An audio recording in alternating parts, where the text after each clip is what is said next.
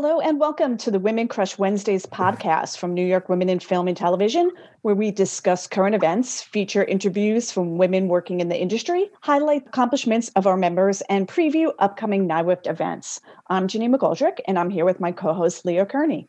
Hello. I am super excited about this episode because we are changing things up this week.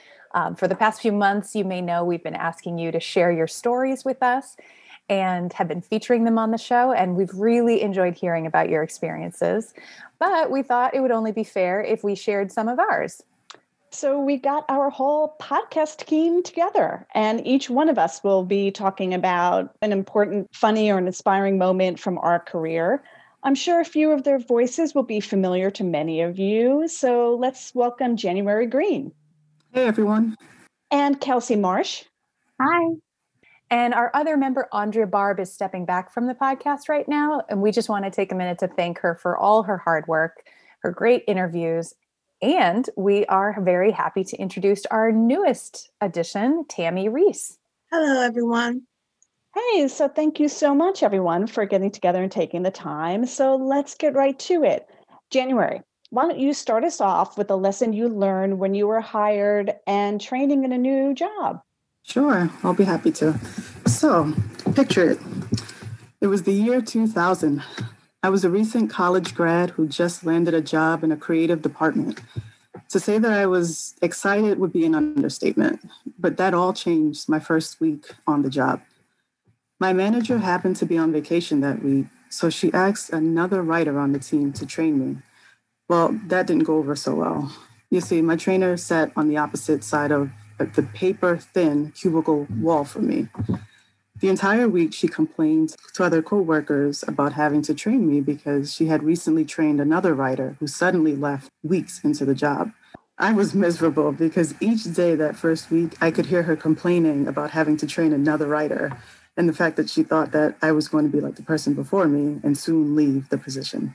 When I asked her job related questions, I was given rushed explanations. Instead of getting the much needed training I desired, I had to deal with angry comments from someone who didn't have the decency to welcome me, the new hire, onto the job. When the manager returned the next week, I spoke to him about what happened, and he said he wasn't surprised by her actions since she was so upset when the other writer left.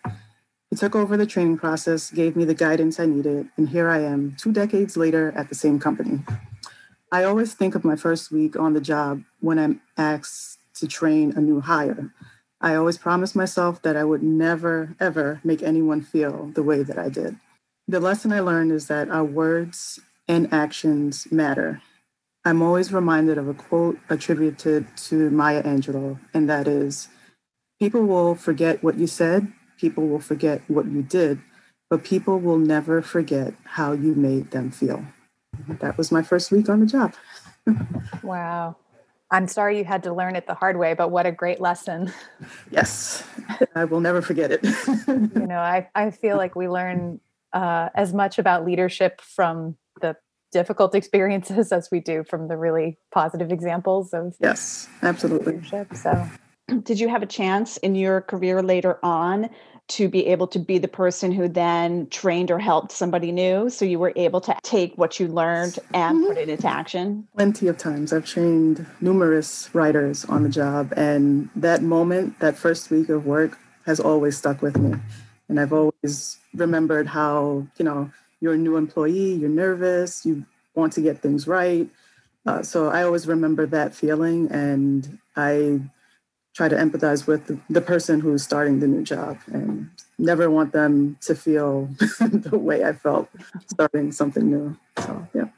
That yeah, applies absolutely. to everyone in any type of managerial position. That's a really, as Leah said, important lesson learned. So, thank you for sharing.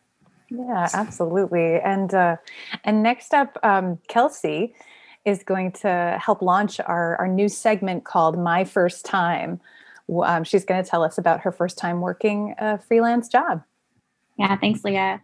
So, right out of grad school, I got a staff job, which was really exciting, but soon found out that the cycle of the staff job was that I'd be doing the same responsibilities year over year. At the point I was at in my career, I really wanted to be a sponge and learn and innovate. And so I decided to take the and go freelance. And so I had an interview for a freelance gig, and the hiring manager told me that the job was open ended. And I thought, well, that sounds lovely. and so, you know, fast forward a few weeks, I'm being onboarded, and I noticed that there is an end date on my contract which set off a lot of alarm bells for me as someone with anxiety. So I immediately became fixated about finding the next job. Fast forward a few weeks, I land a new gig at a network nonetheless. And when I go to tell my current employer that I'm leaving at the end of this contract, they were shocked. Apparently, as a freelancer, you're always supposed to look internally for opportunities first no one bothered to tell me that, which I guess does make sense now that when the hiring manager told me it was an open ended opportunity. Regardless, I was never explicitly told, you know, what the what the protocol is as a freelancer and how to live within and work within this lifestyle. So, the lesson I learned is always promote yourself and your talents to your team first and then look for opportunities externally. So when you found that out, were you disappointed that you had to leave that company for the new job? Would you have wanted to stay? That's a great question. I don't often think about it because I don't live in a world of what ifs. You know, I made the decision to take the new job and I didn't look back. And I honestly don't regret it because I learn something new nearly every day in every job that I take. And I feel so grateful for that yeah, that's a great perspective to have. Yeah, it's also such a great reminder that I sort of feel like in so many areas we're we're expected to know things in life as adults and yet no one's ever explained them or you know kind of trial by fire learn learn as you as you end up in the middle of a situation so it sounds like maybe that was also your first time having a contract like that right like just in general Yes, totally. I'd never seen anything like that before. Um, and and like you said, there are many instances in my adulthood that I'm, you know, looking for that guidebook. yeah. Well, thank you so much for sharing. I, uh, but Janine's going to take us uh, in a slightly different direction. She's going to tell us about a time she walked into an embarrassing moment. Yes, it was early in my career as a junior publicist. I was working at Universal Pictures, and we had a film coming out called Primary Colors, which was based on the book about Bill Clinton's candidacy for the presidency. George, the monthly political magazine run by John F. Kennedy Jr., was doing a cover story on the film. So my boss sent me down to their offices to pick up a few advanced copies before it hit the newsstands. So I went down one morning and they had an envelope waiting for me at the reception. I ripped into it because, as an eager young publicist, I wanted to take a look at the story, read it before I went back to the office so that I could tell my boss if there was anything negative. So, as I'm standing in the lobby reading the magazine, waiting for the elevator to open up, I hear the ding, ding, ding and you know, when you automatically start walking into an elevator before you kind of let people off, mm. and I walked right into somebody and I looked up to say, Oh, I'm sorry. And it was John F. Kennedy Jr. Wow. He was coming to work holding his bicycle because he biked to work every day and, his, and literally walked into the middle of his chest. And as I looked up and I recognized who it was, in my mind, I went to say, Oh, I am so sorry. But it came out uh, uh, something to that effect. I literally had no function of the human language at that moment. He kind of smiled, laughing at me. And I just stood there because I was so shocked. I couldn't move. And the people from the elevator were still trying to get out and walking, you know, inching around each side of him because I was basically blocking anybody from coming off. And he said, well, at least you were reading my magazine. In return, I said, mm-hmm. And he smiled again and backed up and slowly walked around me. As I still stood there holding the magazine in the same spot, totally in shock. It felt like it was about five to 10 minutes. I'm sure it was only maybe 10 to 20 seconds. So finally, I kind of gathered myself up, got on the elevator, started walking to the office. At this point, I'm trying to read the article but I'm just so embarrassed by myself and so infuriated that I actually walked into John F. Kennedy Jr. and could not even say anything to the office. I gave my boss the magazine and I'm like, oh, the article looks good. I, I think it's fine. I went into my office and I called my mother because, sidebar, she was always a fan of his and she always felt that she was too old for him and would tell me, I want him as a son in law because I love him so much. So that was always the big joke like, oh, when are you going to marry John F. Kennedy Jr.? Even though at this time he had already gotten married, she was still holding out hope that maybe something would happen. So I had to call her up and say, Mom, I saw John F. Kennedy Jr. today. I blew my chance. I'm sorry. He's never going to become your son in law. so that was one of my early embarrassing moments in my career. And I will never forget it. But he was a very, very handsome, sweet man. He was dreamy. Uh, I oh. can't blame you. Yeah. Did you ever run into him again after that? No, no, never. This was, I believe, about a year and a half before he passed away. And I always was trying to look for a way to get back to the offices or to invite him to one of our events so that I could then turn it into a funny story like, oh, remember, I was the idiot girl that walked into you. It could and have been the beginning I, of a rom com. Exactly. But I, I never had the chance again. So Janine, a lot of people can't say that they worked for Universal Pictures, let alone even met a Kennedy and JFK Jr. At that so even though it was a embarrassing moment, like what an epic journey so far. Like that is like one of the best stories I've ever heard in my life. I I'm lucky that for, for most of my time working as an entertainment publicist, I've met a lot of high profile people, and for the most part, I've kept my wits about me. After a while, you kind of get jaded. You know, people aren't as exciting. You you realize that yeah. actors, directors, producers, they're all people, just like us, even though they're famous.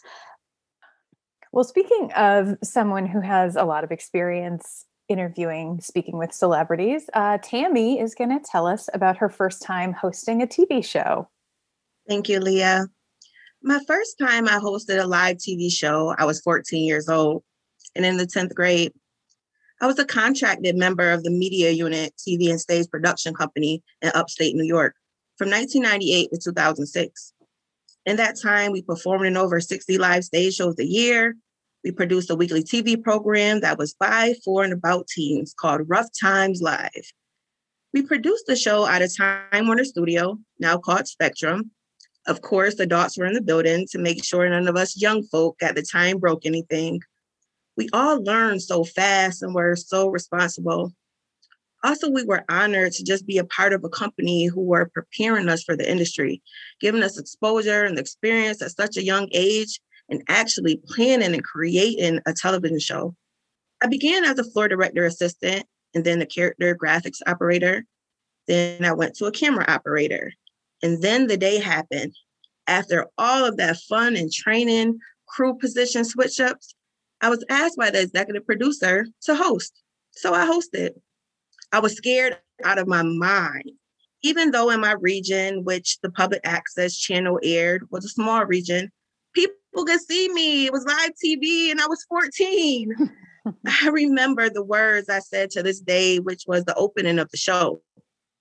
If you're living through that period called adolescence, if they expect you that grown up, but they're still calling you a kid, well, this show is for you. This is Rough Times Live. The theme music played. then I introduced the guests and hosted a 30 minute live TV show my first time was so special, memorable, and common after the show began. Yep, I hosted my first live TV show when I was 14 years old. Good times, good memories. I overcame my fear by remembering journalism was a passion of mine. And I had to strive for excellence, which was the media unit's motto. Even if I messed up on air, which I did a couple times, but I got through it my family and my friends, all the staff, members of the company were just so proud. My advice for new hosts and media professionals to just be yourself, know the subjects that you're speaking about, and make sure your guests feel comfortable. Oh, and take lots of deep breaths before you go on air. that is so impressive. You're 14 years old and you're hosting a show And I was in my late 20s and couldn't even say I'm sorry to JFK Jr. So I I give you props totally. Wow, and Thank what you. an, what Thank an you. awesome program that that created that environment where you you guys could all you know have the experience of being on a professional uh, TV set and and producing it yourselves. That what a empowering um, experience that must have been. Totally was. And the company was around for over 40 years. It started in 1976. And the executive producer retired in 2019. And it, it just was an amazing part of upstate New York history. That's fabulous.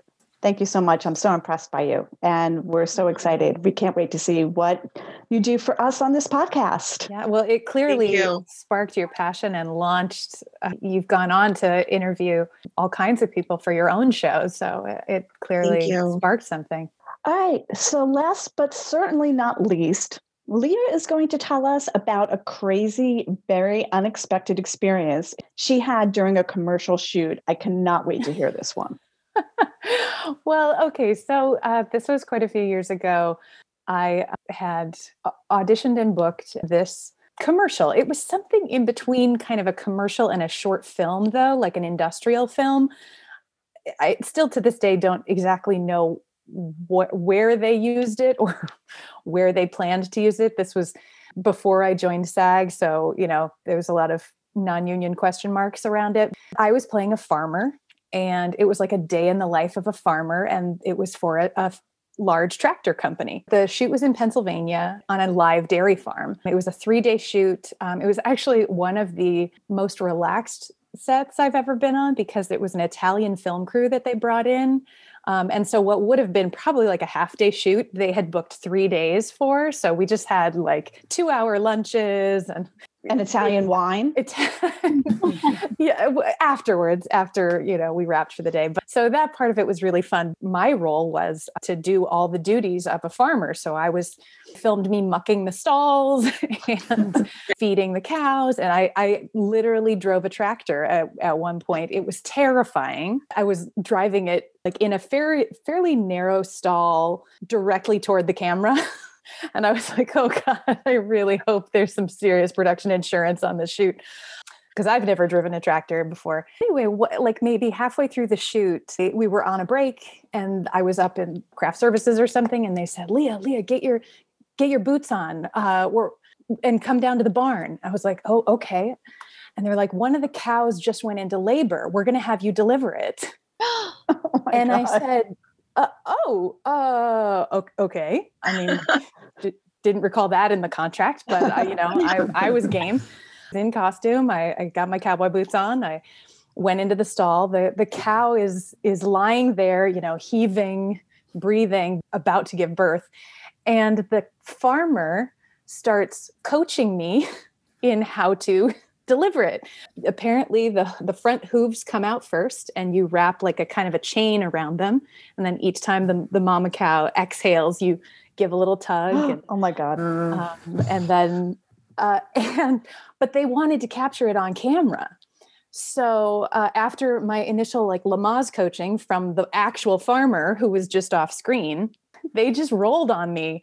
And here i am my heart is pounding my adrenaline is pumping and i'm trying to look like i do this every day no big deal you know roll up my sleeves deliver a cow just another day just another day on the farm.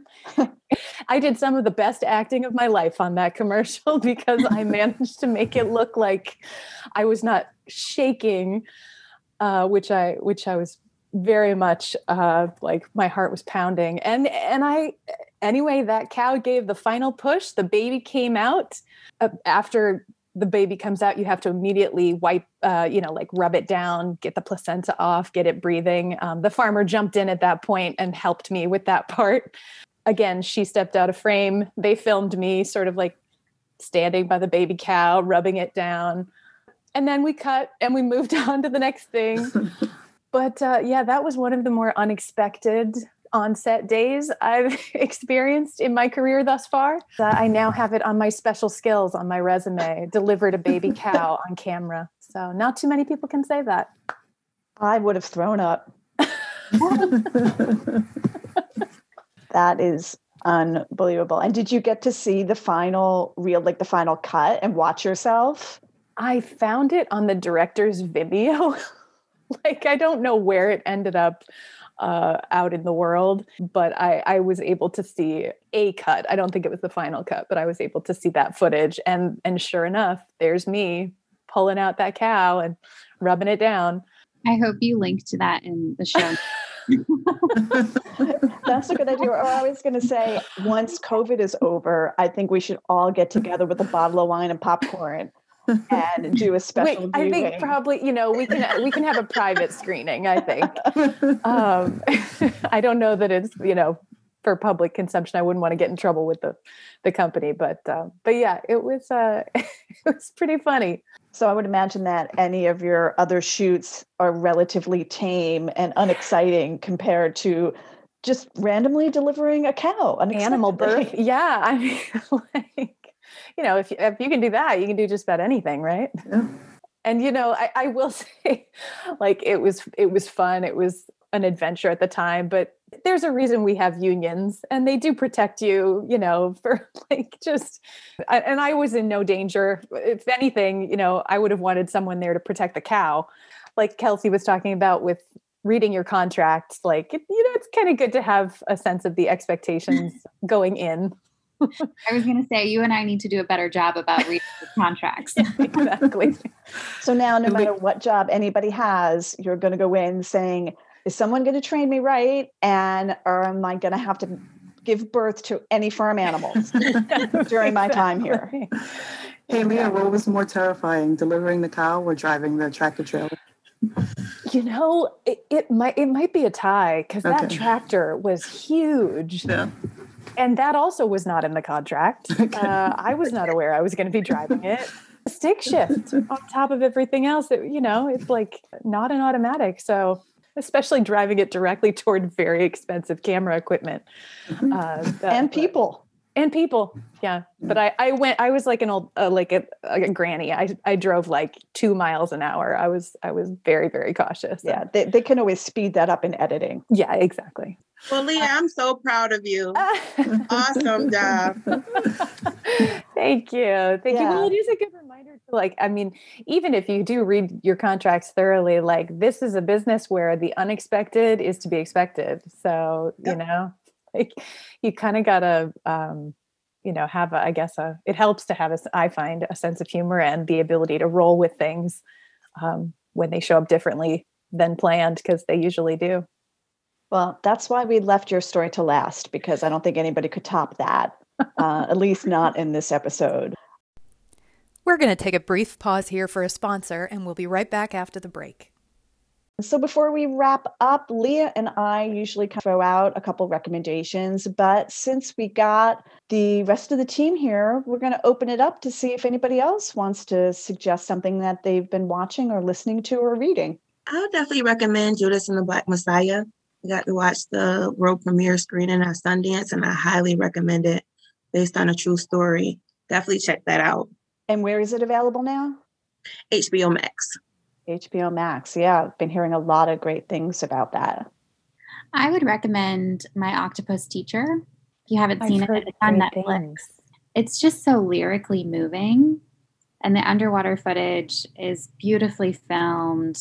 Uh, there's just a lot of great things you could say about the film. Leah, anything you want to throw out there? A couple things I'm looking forward to watching. Regina King's One Night in Miami. You know, for the first time ever, we have three female director nominees for the Golden Globes, uh, which right. is the majority of uh, directing nominees. Woohoo! Uh, you know, better late than never, I guess. But yeah. Uh, yeah, the Golden Globes did something right for a change. yeah, so looking forward to seeing all three of those films. Well, yeah, thanks everybody. Um, to our listeners, we hope you enjoyed hearing our stories. And, uh, you know, we feel we all learn from shared experiences. So if we've inspired you to share one of yours, uh, send it to us. Yes, next month we will have another episode featuring your stories about working in film and television industry, along with tips or advice that you have learned when you attempted something new for our My First Time segment. So email us your submissions at communications at nywift.org. That's N Y W I F T.org. Attach a five minute audio or a two page written submission that we will narrate.